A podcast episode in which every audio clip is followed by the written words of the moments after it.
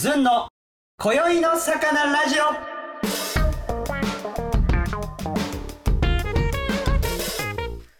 さあ始まりました。ずんの今宵の魚ラジオでございます、えー本日がですね5月29日の、えー、ずんの今宵の魚ラジオでございます。ゲストはあざっこりほさんに来ていただきました、お久しぶりです。お久しぶりです、ずんさん。お忙しい中ありがとうございます。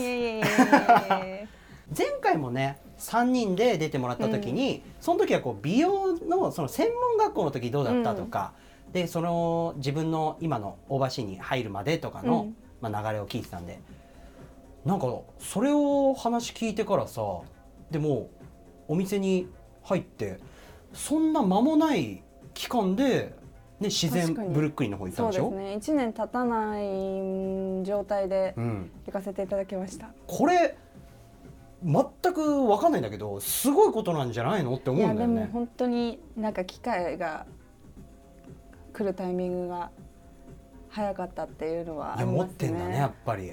実際にもう率直なこう行ってみてね、まあ、これからいろいろ聞いていくけど、はい。こうどうだった体感的に？あっという間だったのやっぱり。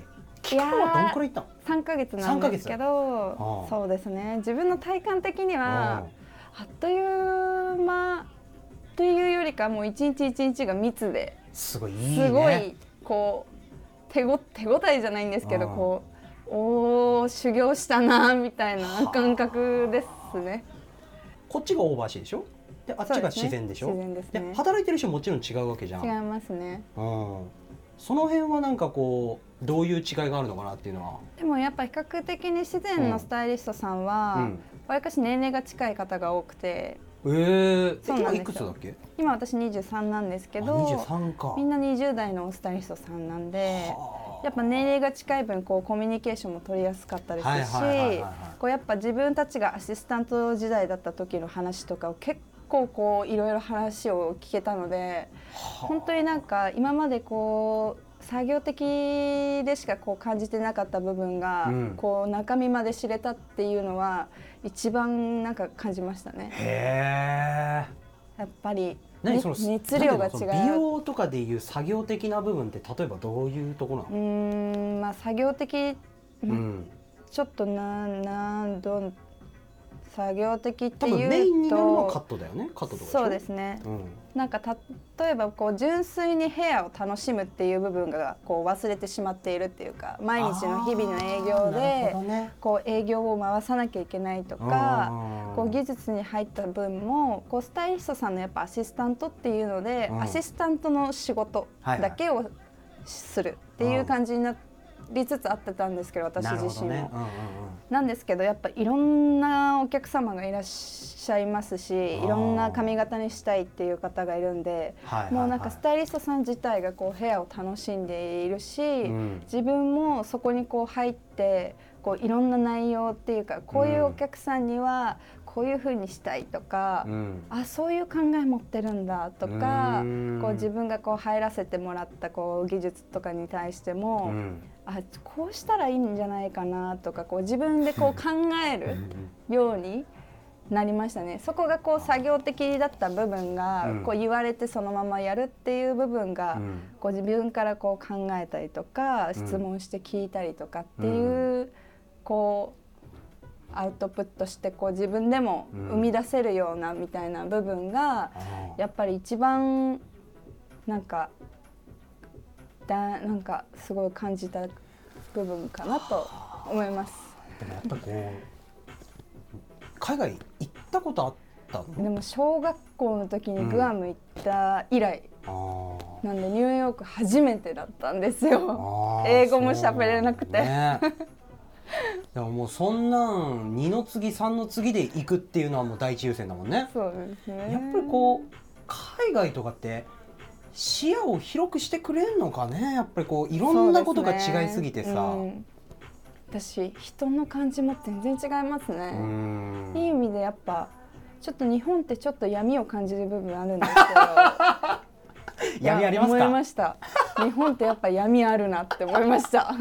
闇あるんだ。でもやっぱ向こうの人っていいものはいい、悪いものは悪いみたいな。こう結構こう面と向かって白黒はっきり言ってくる感じはいなんでそこがやっぱ面白いなと思いましたね。へえ俺お海外客さんもすっごいフランクですし。あそう。ってなったらさちょっと待ってよ。オーバーシー入ってどんくらいだったっけ？で海外行ったんだっけ？えーっと私去年の9月に一応入社させていただいたん9で、月ね。はいはいはい。それで2月に行った2月にのでまあ半年くらいですかあねそうなんだ。はあ。でもその3ヶ月っていうのは濃密だったね。濃密でしたね。あー。一人一人で孤独でしたでも。あそう。大体そのどんなスケジュールだったの？一日の流れとして。何時から何時に起きてみたいな。大体もう8時くらいにはサロン行って練習始めて、で営業してうん。練習、営業終わり練習して、で夜中ぐらいに帰ってきうんて、うん。っていうのを、まあ、5日間営業あって、はいはいはい。2日休みでうん。2日休みの日はモデルハントに出て、うん。みたいな。うん街繰り出してうん。歩いて、うん。もう可愛い女の子に声かけて。モデルやってくれないかっていうのを一日中こう探し回ったりとうかんうん。あとはもう自分の時間としてうん。美術館行ったりとか、わ洋ーお。服買いに行ったりとかおしゃれやね。ね。やっぱりザコちゃんといえばね今話してる中でねもう何個もザコちゃんの魅力出てたけどまず一個のあれだよね。その本当にモデハンみたいなのをすごい知っているよね。本当に何時に関わらずね。一回うん。渋谷の夜中あったもんね「お会いましたね。疲れ」っつってね。今から何しくの？ねモデハンに行くの」っつってね。しかも最近なんかあのインスタ上げてんのもね海外のおね。可愛らしい女の子たちね。海外国の方を最近モデルさんとしてね。使わせてもらってます。どういうちょっとコミュニケーションでそれはこでもモデル探してるんだけど、うん。から始まって、うん。よかったらお店でヘアモデルやらないみう、たいな。あいいよいいよみたいな感じ。へでインスタ交換してみたいな、うん。じゃあ DM するねって言って。でそれでも日本語喋れないでしょ？英語で喋れますあいけるんだ。すげえ。えそれそれしか話せないです。へえもう鉄板フレーズがあるわけ鉄板フねレーズがあるんですよ。鉄板フレーズだけちょっと流暢にこう話しそそれなななんて話して。みたいないうその鉄板フレーズなのえ最初だけ「はい」みたいな。お「I'm looking for hair model」みたいな感じで。あもうそれなんだね。みたいな感じ。でへえそれどこに繰り出してんの？クラブとか？あでもクラブは私1回ぐらい一回しか行かなくて、うん。基本的にやっぱ外歩いてました。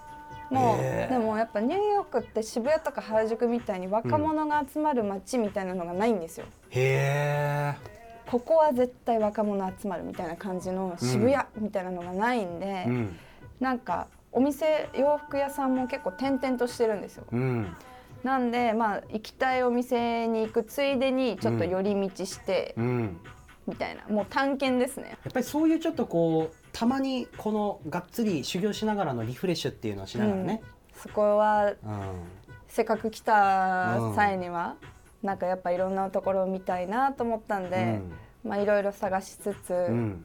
モデハンもしなきゃいけないんでなんか今日はちょっといつもと違う道行ってみようみたいな感じで行ったら「あいたかわいい子!」みたいな。なんか写真とかも撮られ,、撮られた時もありましたね。あそう？はい。スナップ、スナップみたいな。ええめっちゃいいね。とかインタビューをちょっと受けてほしいみたいな言われて。おうそれ何のインタビューだったの？いやよくわかんなくて私、うん。ええ全然何言ってるかわかんなくて なんかで「あなたの人生は何?」みたいに聞かれたんですよ。あゆうはえ何？し急にに日本へ急にの逆深パターンと思って。えわかんなと思って。なんて言ったの？え私は仕事してますっていう謎のことを言っちゃって。向こうもなんか「あホワット?」みたいな「お前何言ってんの?」みたいになって。へえ「ソーリーソーリー」みたいな感じになりましたね。へえねそのになんかもうカメラもいたの？いました。なんか撮ら急になんか撮られてみたいな。へえ私も「え何何何?」ってなったんですけど。あなたの人生は何？急に？な何のやつだったか気になりますよね。あもう知らずもう 知らずに終わってしまったっていう。ね調べる場合じゃないもんね。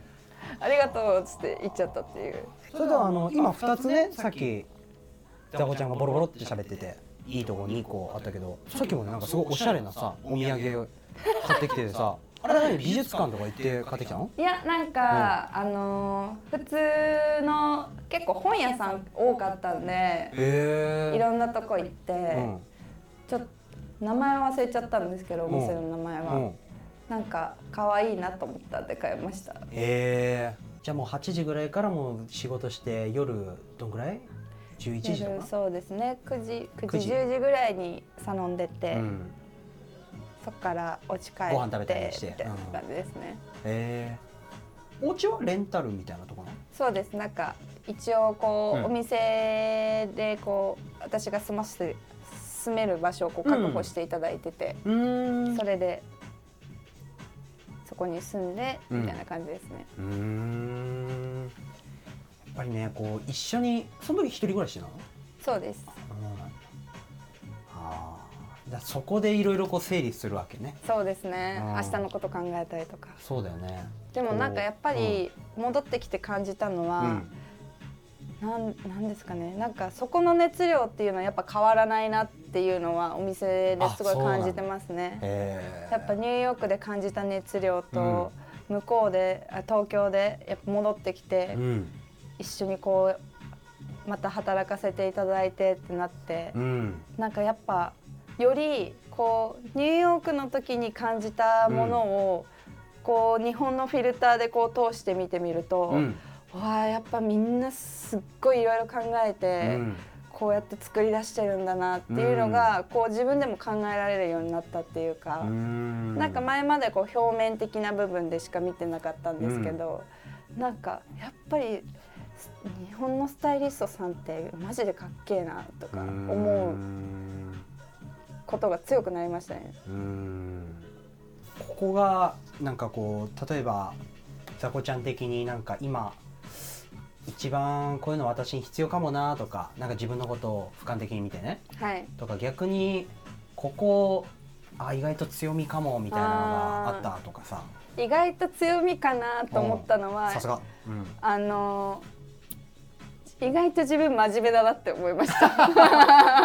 あーでもそうそれは思うね。結構自分は真面目な方なのかって思いましたね、うんまあなんか言っていただいたっていうのはあるんですけど自然の時に「さこちゃんって結構真面目だね」みたいな感じで。でもその分こうこうなってしまうっていう。ああなるほどね。のがあるので。あーなんかこう真面目というかこう追い込むなとは俺は勝手に思うけどね。うん確かになんかうんこう頑張りたいと思ったことに対してやっぱりそこにこう力を注ぐっていううん。の力はあるのかなとも思うんですけど、うん。でもこう見え周りが見えなくなってしまう部分があるので、うんそこがやっぱ自分の課題ですね。あー。まあだからでももうこうなってる時はもう当たって砕けるまで気づかないわけだもんね。うんそうですそうであー。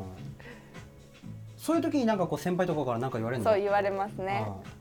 もっと周り見ないとダメだよみたいな感じで言われてはあみたいな。うんここしか見てなかったなみたいな。うんこう気づかされてうん。みたいな部分ありますね。へでもそれこそやっぱり自然の人からこう言われてき、言われたこととーうん。やっぱオーバーシーに戻ってこううん。言われてきたこととかって、うん。やっぱみんな同じことを言われるんですよ。だからやっぱりスタイリストさんって思ってることみんな一緒なんだなって思ってて。へえ。あーだからうわーと思って。それはえっと例えばも志的なことを言ってるの？それともザコちゃんに対してのアドバイスが一緒だった志的な部分もそうですし口酸っぱく言ってるようなことがそうです。私自身のこともそうなんですけど、うん。同じこと言われてるみたいな例えばこう差し支えない程度でいいけど、差し支えない程度ですか、うん、そうですね。うーん。あれだよねこやっぱりこう、うん。スタイリスト目線として見なきゃいけないう部分があるんですけどうん。日々もう仕事の話になってし仕事の営業の話になってしまうんですけど、うん。そうスタイリストの目線として見なきゃいけない部分が、うん。やっぱこうアシスタントっていうだけで見ちゃってるっていうのをやっぱや変えないといけないっていう部分だったりとか、はやっぱりもっとこうヘアをうんこう楽しみながらうん。とかもっとどワクワクしてこう仕事にもうん。やるっていうこうモチベーション的な部分志的な部分をがやっぱ必要だよねっていうふうに言われてますね。うんうんうんうんだって単純に考えて、うん。こう今は毎日サロンで働いてますけど、うんうん。お客さんも自分が髪の毛をこうチェンジする日じゃないですか、うん。それってすっごい楽しみじゃないですか。楽しみ。楽しみで。楽しみ。でなんか素敵なサロンに来て、うん。かっこいい人たちに切ってもらって、うん。みたいな。わあ嬉しいみたいになるじゃないですか。うん。それをやっぱ自分自身もお客さんと一緒に楽しまなきゃいけないうん。なっていうのはやっぱこう東京のサロンでもニューヨークのサロンでもやっぱ皆さんに言われてること、うんなんかこのお客さんはどういう、どういうのがなんか好みなのかうん。なとかっていうのをこう自分でこう想像しながらそうね。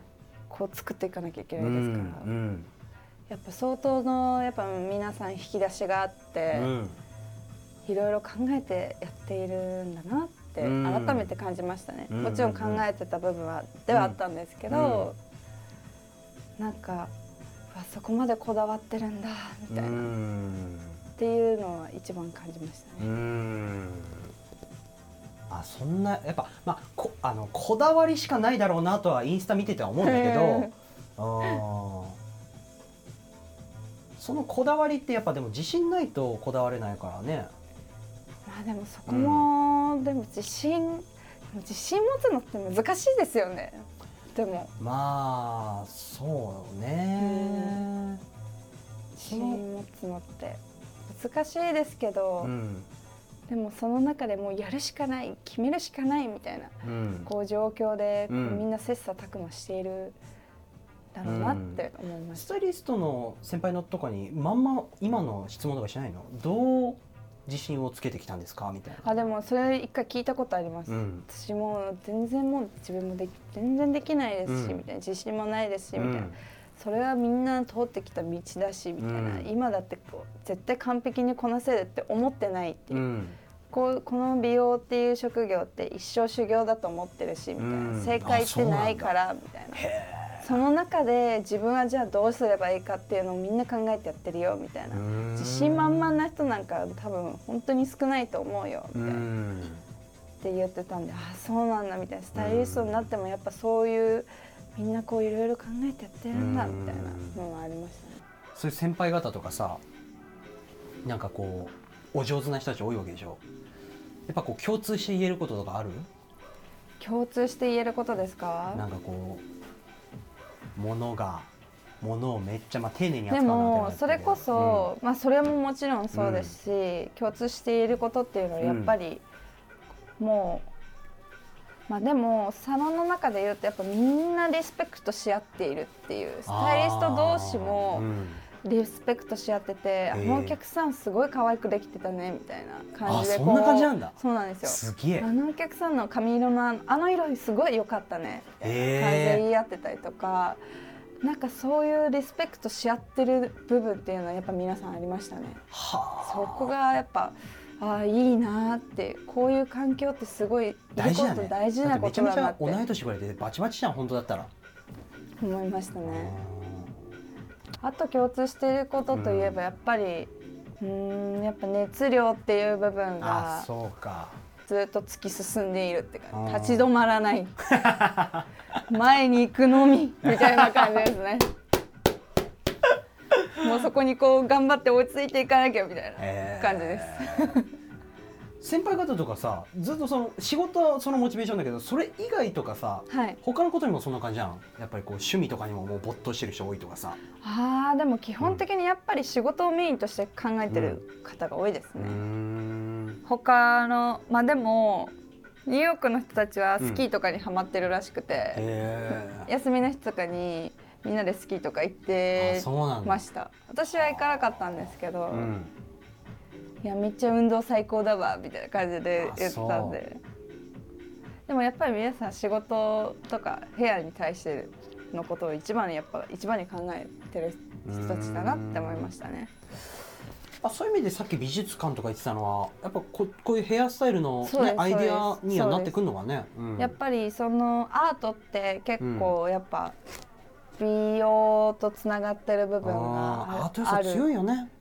ますし私も、もうつながっているって言われたとしても全然違くない？髪型とか関係ないじゃんアートってって思ってたんですけど、やっぱりなんかこうそういういろんなものを見ていると、こう目がうん。やっぱりこう超えてきて。あこう自分がやっぱこう髪の毛とかになった時にはあ。アイディアが浮かんだりだとあかーっていうなんかこう発想的な部分がやっぱ超えるらしいんですよ。っていうのを聞いてスタイリストさんから。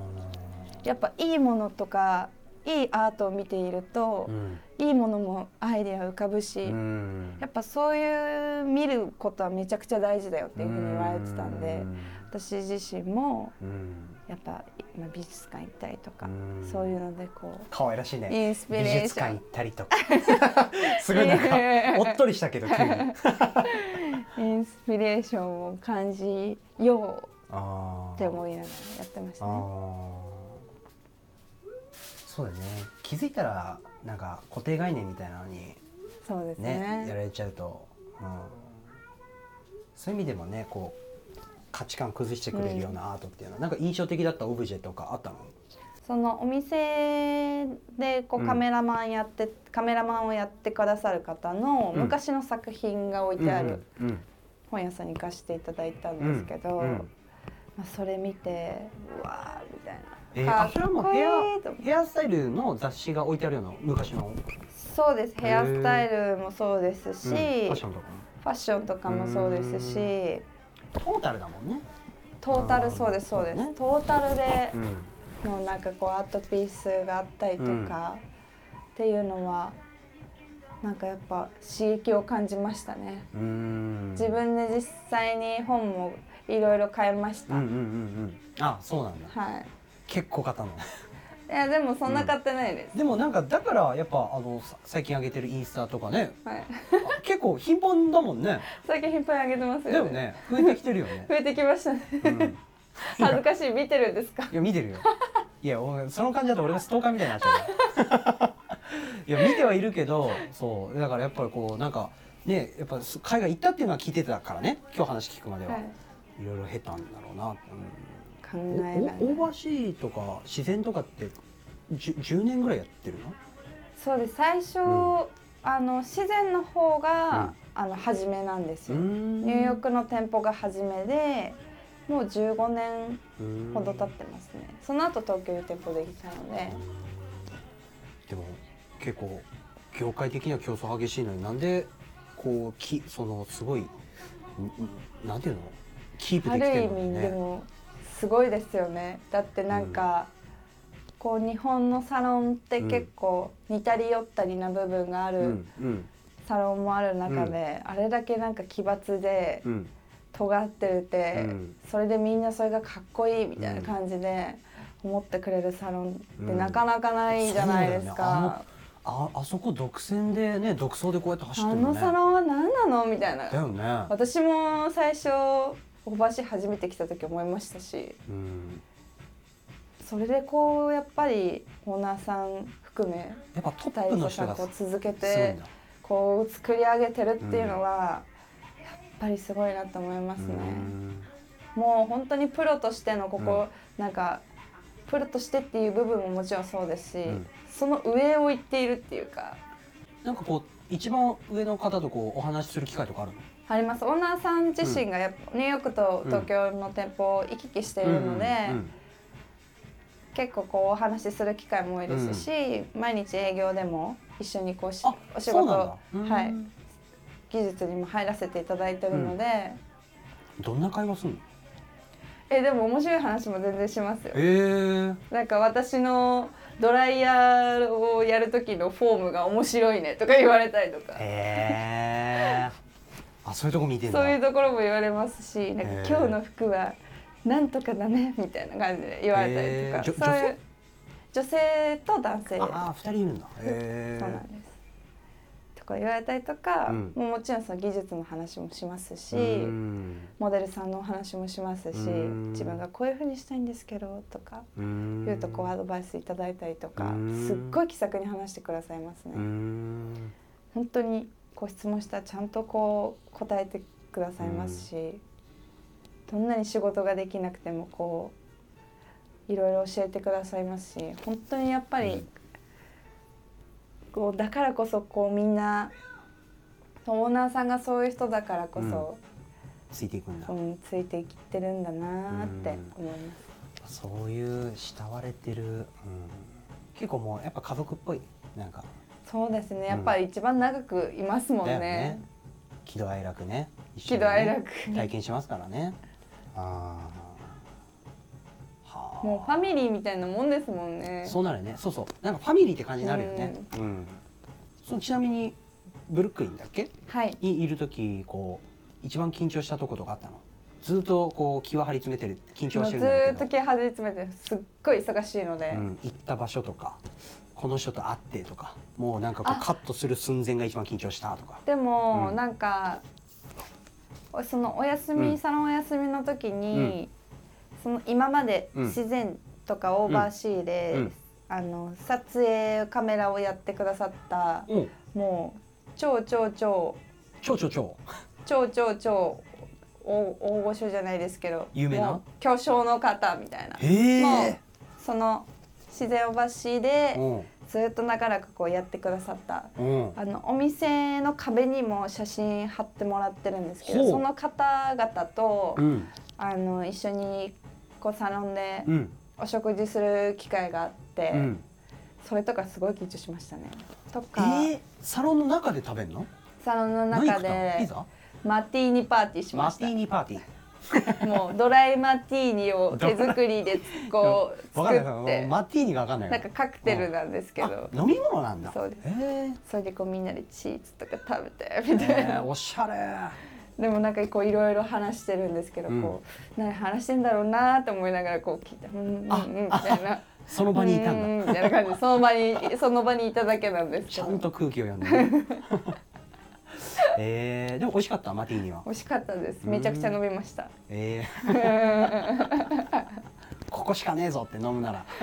飲むねーみたいな。感じでえー、美味しいですとか言って。えあとなんかこう撮影とかのアシスタントにも、あの入らせてもらう機会があって。おその時とかもこう、うん。間近でこうスタイリストさんがうん。モデルさんとかをやってる姿見たりとか、実際に撮ってるところも見させてもらってうみたいな、ん。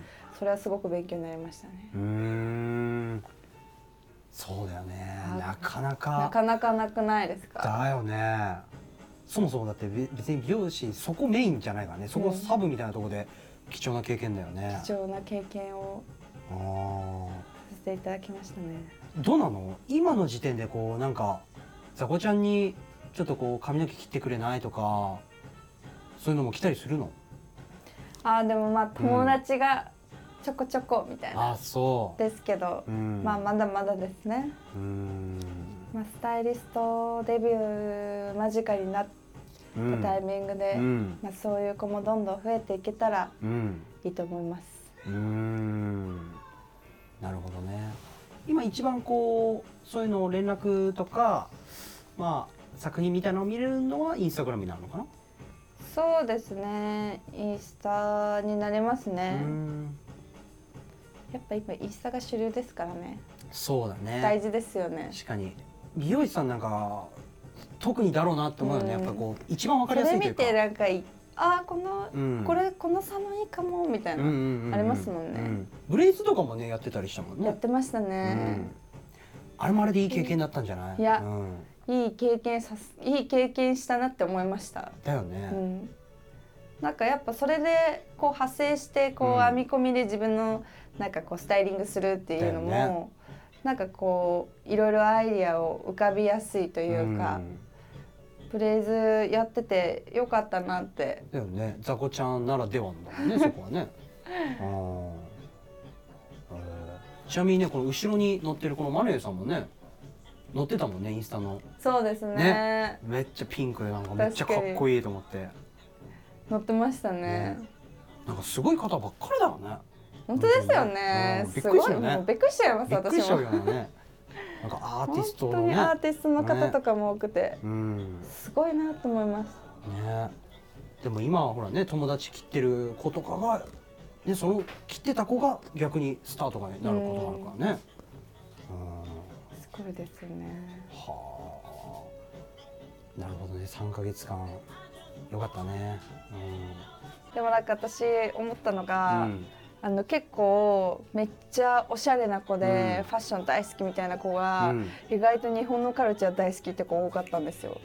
それがめっちゃびっくりして、日本のアニメとかってこと？アニメとかもそうなんですけど、日本の服、うん例えば今へー。90年代流行ってるじゃないですか、おうおうおうそれとかも、私が結構いろいろ調べて知ったブランドも「あうん。知ってる知ってる」みたいな。